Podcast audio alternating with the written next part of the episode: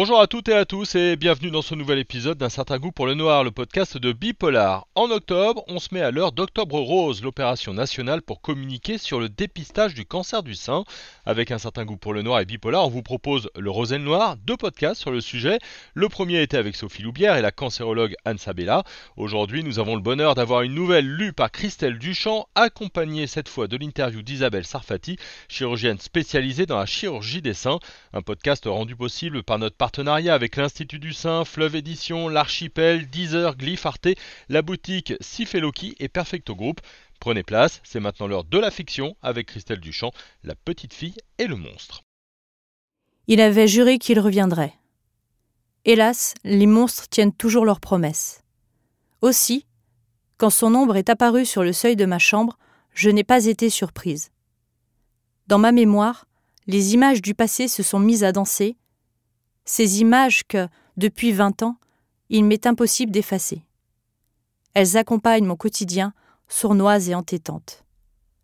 Au fil du temps, j'ai appris à les dompter, à accepter leur présence. Je sais qu'elles seront là, avec moi, jusqu'à mon dernier soupir.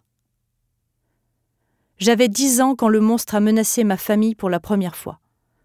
Je me souviens de chaque instant qui a précédé son assaut notamment le retour de l'école en compagnie de mes amis. Sur le chemin, nous avions ri avec cette légèreté propre à l'enfance. À cet âge-là, on se sent invincible, invulnérable. Mais la vie n'oublie jamais de nous rappeler la vacuité de l'existence et surtout la fragilité de notre bonheur. Quand je suis arrivée chez moi, ma mère ne m'attendait pas dans le salon comme d'habitude. Elle n'était pas, non plus, dans la cuisine, ni dans la salle de bain. C'est finalement dans sa chambre que je l'ai trouvée. La scène qui s'est dévoilée à mes yeux m'a hantée des années durant. Maman était dans son lit, les cheveux en bataille. Des traces de mascara serpentaient sur ses joues trempées de larmes. Son visage portait un masque de désespoir que je ne lui connaissais pas.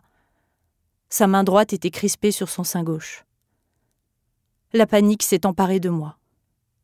J'ai laissé éclater mon chagrin tout en serrant ma mère dans mes bras. Je n'avais pas besoin d'explication. La savoir malheureuse suffisait à ma détresse. Soudain, dans mon dos, la porte de la chambre a grincé. J'ai cessé de pleurer. Il y avait quelqu'un. Puisant dans le peu de courage dont je disposais, je me suis retournée. Une ombre se tenait dans l'entrebâillement. J'ai plissé les yeux pour distinguer plus nettement l'intrus qui s'était introduit dans notre foyer, dans notre vie. J'ai pensé à une hallucination. Ce n'en était pas une. La silhouette était bel et bien réelle. Difforme, terrifiante. Les épaules larges, le dos surmonté d'une bosse, la peau rugueuse et écarlate. Ses jambes maigres et arquées se terminaient par des pics acérés. Mais le plus effrayant était ses bras, en lieu et place des mains, des pinces aussi effilées que la lame d'un couteau. Ce n'était pas un homme, ce n'était pas une femme, c'était un monstre. Le monstre. Je l'ai supplié de partir. Il n'a pas bougé. J'ai menacé d'appeler la police. Il a ri. Je lui ai proposé de l'argent en échange de sa clémence. Il a soupiré. Vous, les humains, êtes aussi naïfs que vénaux. Vous pensez que l'argent peut vous guérir, vous tirer de toutes les impasses Ce n'est pas le cas.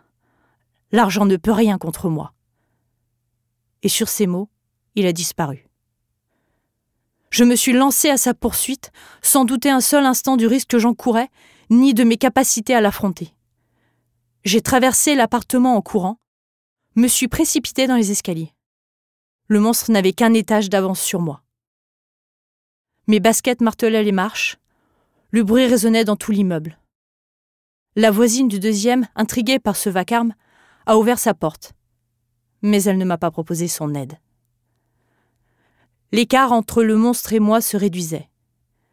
Hélas, alors que j'atteignais le rez-de-chaussée, ma semelle a glissé sur le carrelage et je suis tombée. J'ai entendu un rire, puis une porte claquer. Le monstre m'avait semé. Il avait laissé derrière lui quelques gouttes de sang, signature indélébile de son passage dans mon existence. Quelques minutes m'ont été nécessaires pour reprendre mes esprits. Dans la chute, ma tête avait percuté le sol. Une douleur aiguë se propageait dans mon crâne. Quand les étoiles ont cessé de filer devant mes yeux, je suis remontée dans l'appartement où ma mère m'attendait, pétrie d'inquiétude. Je me suis jetée dans ses bras et l'ai serré contre mon cœur, puis nous sommes allés à l'hôpital. Les médecins lui ont posé beaucoup de questions. Après l'avoir examiné, ils ont découvert que son sein gauche portait la marque du monstre. J'ai écouté le diagnostic en silence.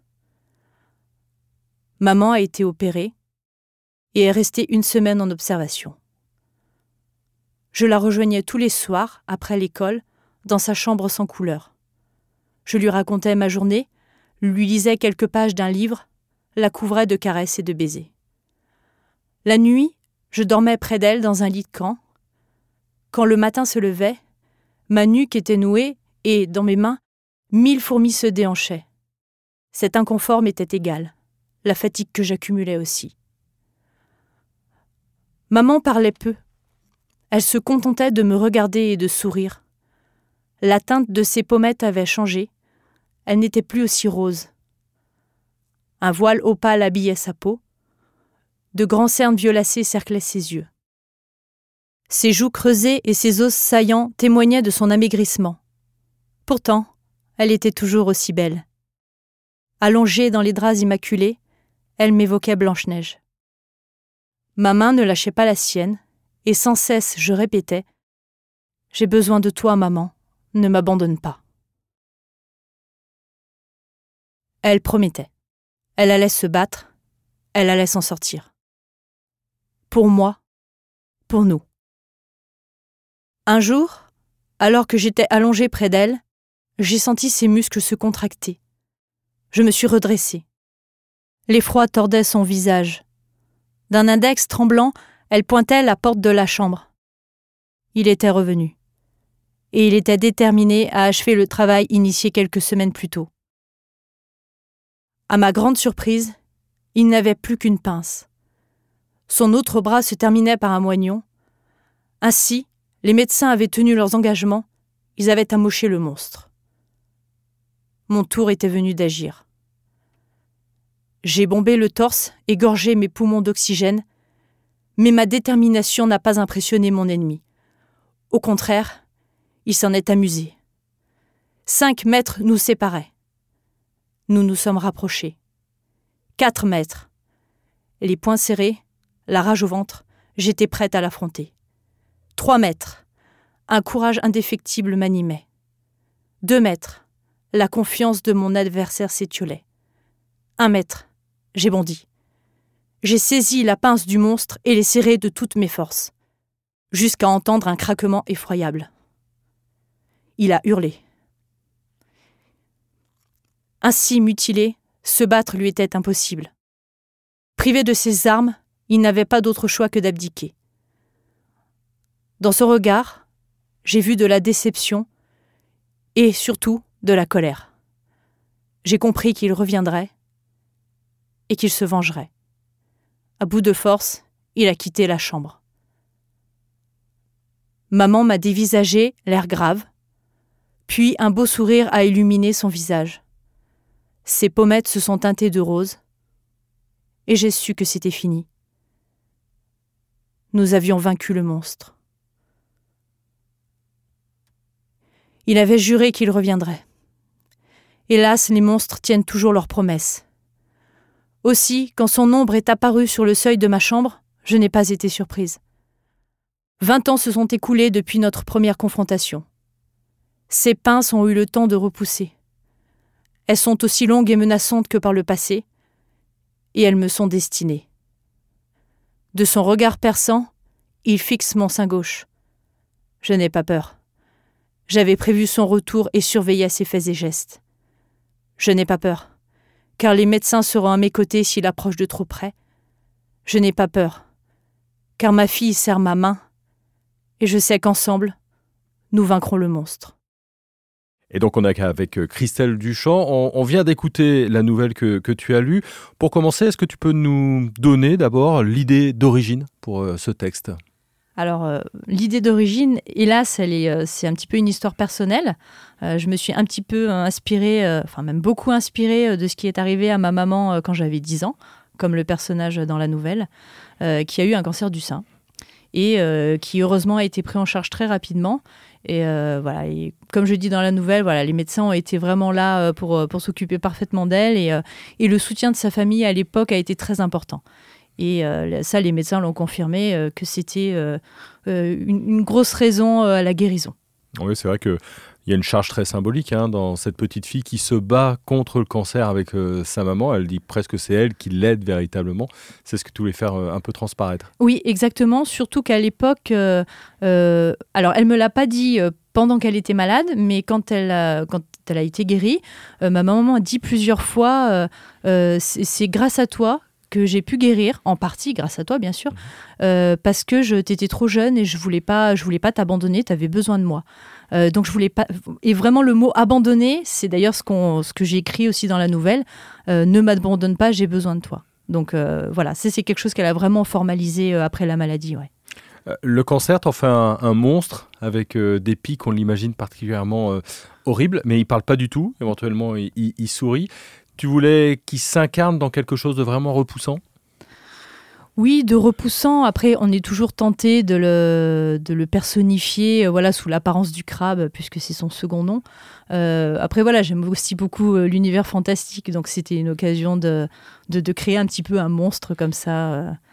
Mais oui, oui, c'était oui, c'était indispensable qu'il soit effrayant. ouais, hmm.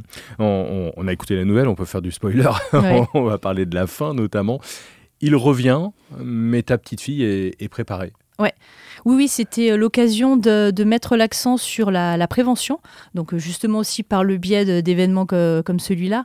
Euh, la prévention, voilà, on en parle beaucoup, notamment via Octobre Rose. et c'est important que les femmes se fassent suivre, fassent des mammographies régulièrement. et moi, j'ai été préparée à tout ça parce que, hélas, il y a une, part quand même d'hérédité. Donc, voilà, moi, je, je suis, entre guillemets, armée armé à tout ça, même si on l'est jamais vraiment complètement, mais en tout cas préparé. Euh, et euh, voilà, toutes les femmes euh, arrivées à un certain âge doivent se préparer aussi à ça. Et se, faire suivre, c'est la meilleure des solutions. Je reviens sur trois mots. tu parles de la voisine, notamment. Elle ouvre la porte, elle sait, et elle fait rien. tu avais envie de dire que l'entourage est important et qu'il faut éviter d'ignorer ce qui se passe? Exactement, ouais. Oui, oui, j'ai une amie il y a quelques années qui, qui, a eu un cancer et euh, qui a remarqué euh, un vide autour d'elle, euh, c'est-à-dire que on aurait tendance à dire seuls les vrais sont restés. alors pourtant de très bons amis, mais, mais, mais des amis qui, lui ont claqué la porte ou qui se sont détournés. à l'époque, toutes les deux, on a expliqué ça par, par la peur, c'est-à-dire qu'ils étaient terrifiés par la maladie et qu'ils n'étaient pas, pas capables de la soutenir dans cette épreuve-là. Et c'est quelque chose que, voilà, que je peux comprendre. Hein. c'est voilà, la maladie, le cancer, c'est quelque chose de tellement gros que voilà, ça peut pétrifier, euh, ça peut pétrifier l'entourage. Donc oui, la voisine, c'est cette personne-là qui, qui, hélas, n'a pas le courage euh, pour affronter la maladie, ouais. la maladie de l'autre. La petite fille, elle court, elle fait du bruit. Euh, c'est sa manière de, combattre et d'aider sa maman? Oui, ouais, ouais. De, oui, oui, une façon, oui, oui, de faire beaucoup de bruit, oui, oui, de bah ouais, de, lui partir après, euh, quelque part, elle se sent investie d'une mission divine. Euh, je, vais aider maman. Je n'ai pas beaucoup d'armes par rapport à un médecin, bien sûr, mais euh, par mon soutien, par mon amour, par ses caresses, je, peux aider maman. Ouais. Un mmh. dernier message, c'est peut-être la vigilance parce qu'on lui coupe une pince, mais elle repousse. Exactement, ouais, exactement. C'est ça, c'est la vigilance. C'est comme on disait il y a quelques secondes, voilà, le suivi, faire des mammographies, voilà, se, se surveiller ouais, être vigilant, bien sûr. Christelle, merci. Merci, Jérôme. Et maintenant, je me tourne euh, vers Isabelle Sarfati. Vous êtes euh, chirurgienne plasticienne spécialisée dans la chirurgie euh, des seins. Isabelle, bonjour. Bonjour. Peut-être est-ce que vous pouvez nous, définir ce que vous faites exactement en termes de, reconstruction ou d'intervention? Je m'occupe de femmes qui ont été traitées pour un cancer du sein. Certaines de ces femmes, dans je recommence. Dans le traitement du cancer du sein, il y a deux type de traitement chirurgical. Il y a un traitement qui consiste à enlever juste la tumeur en laissant le sein et faire ensuite de la radiothérapie sur le sein. Ça s'appelle un traitement conservateur. Il concerne à peu près 70% des patientes. Mhm. Et il y a un traitement qui consiste à enlever tout le sein, faire ce qu'on appelle une mastectomie. Et ensuite, il va falloir reconstruire un sein. En fait, j'agis sur les deux types de traitements.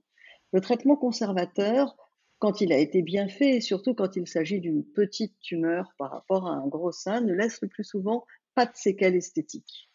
Néanmoins, dans certains cas, il y a des séquelles esthétiques, comme une asymétrie mammaire, c'est-à-dire un sein plus petit, celui qui a été traité en général, et un sein plus gros qui est l'autre, ou alors des déformations de la forme du sein.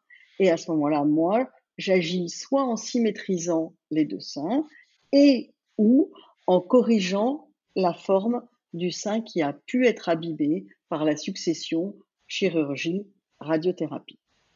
Le plus souvent, ce sein est arrangé par ce qu'on appelle des fillings, c'est-à-dire on prend de la graisse de la propre personne et on la réinjecte comme un matériau de sculpture dans le sein dont on veut modifier la forme et ou le volume.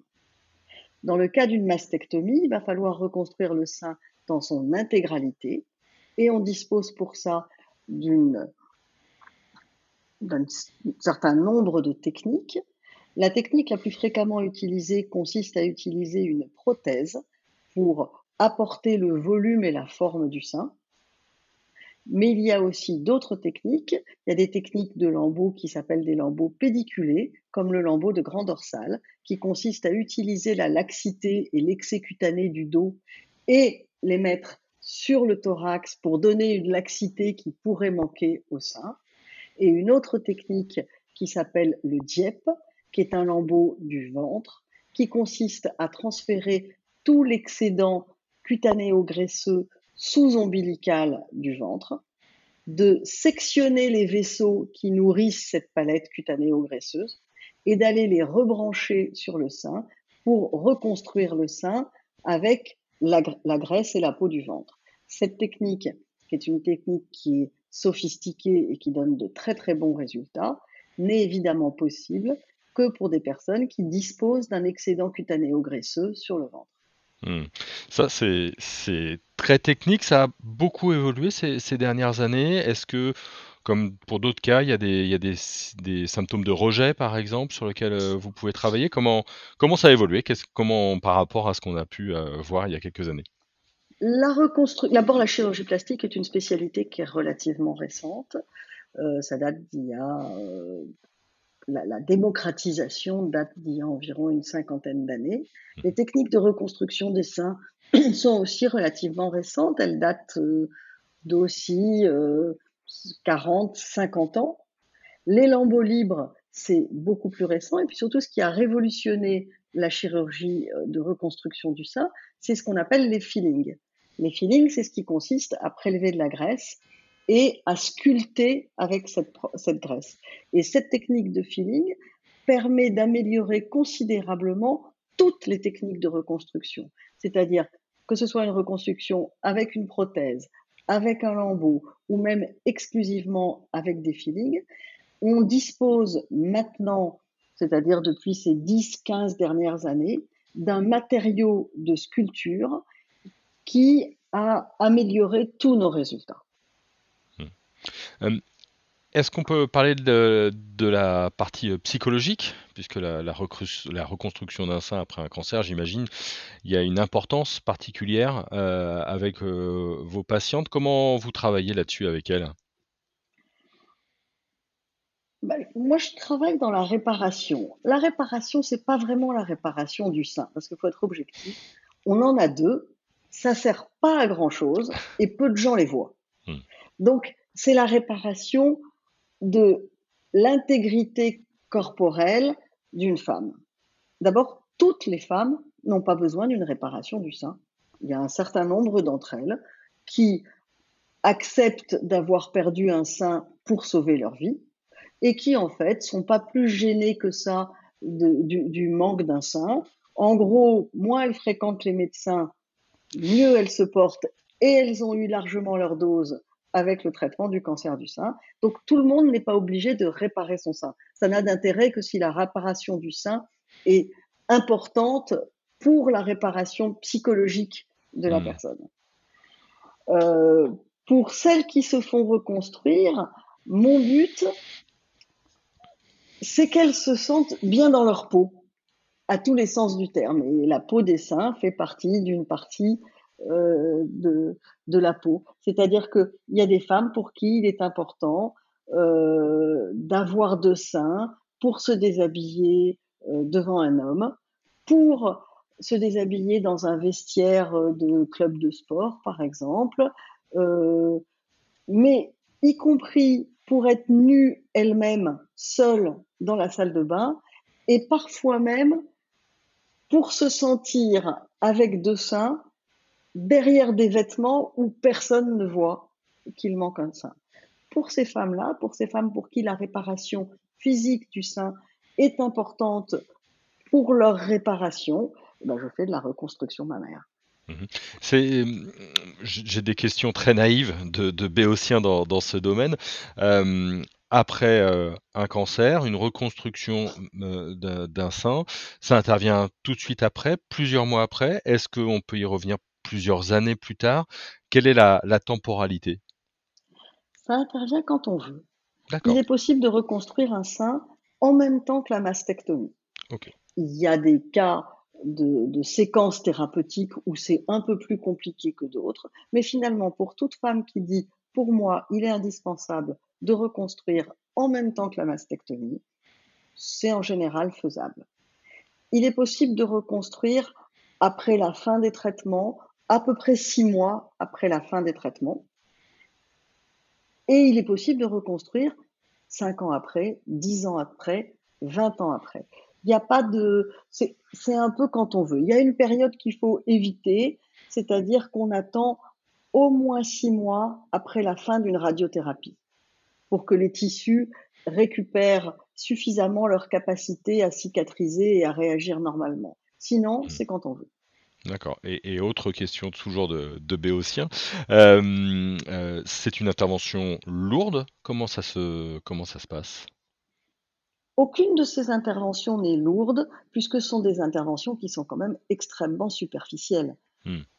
pour aucune de ces chirurgies, on rentre réellement dans le thorax ou dans le ventre, on ne touche pas à des articulations, on fait en fait des transferts et des déplacements de peau et de graisse en superficie.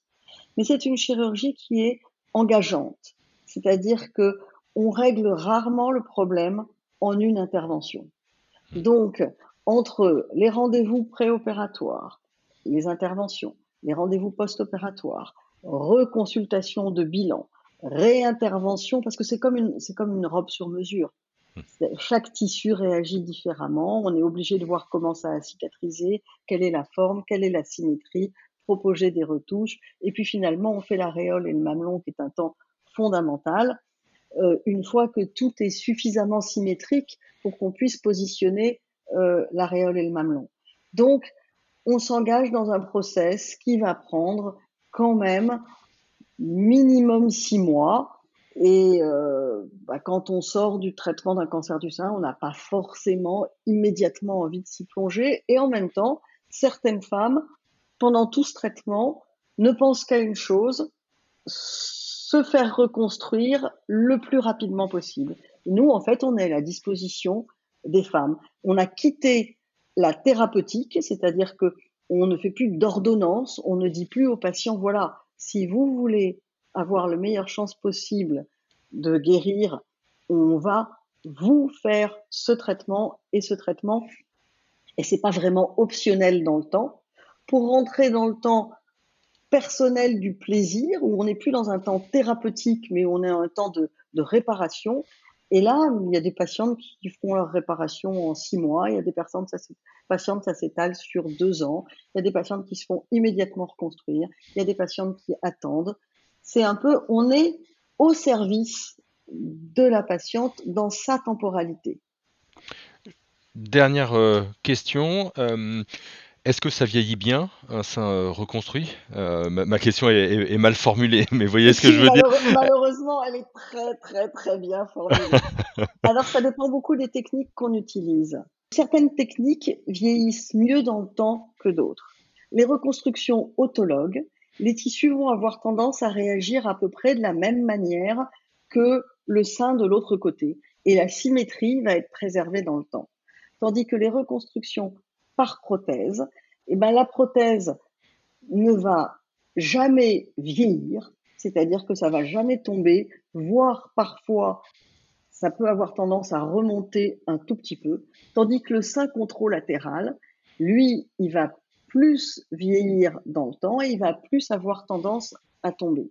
Donc, ce sont des variations qui sont individuelles. Si on veut faire un cas caricatural, s'il y a eu une mastectomie qui emporte beaucoup de peau du côté du cancer du sein, suivi d'une radiothérapie où la peau a réagi pas mal à la radiothérapie, c'est-à-dire a, réagi euh, un peu fortement à la radiothérapie, et qu'on met une prothèse et que le sein peut rester un peu figé, et que de l'autre côté on a une peau hyper laxe avec un sein qui déjà avant avait tendance à tomber facilement, on va avoir plus de mal à maintenir une symétrie dans le temps et ça va nécessiter plus de ce que j'appellerais de la maintenance, c'est-à-dire des petites réinterventions pour réaligner les deux seins.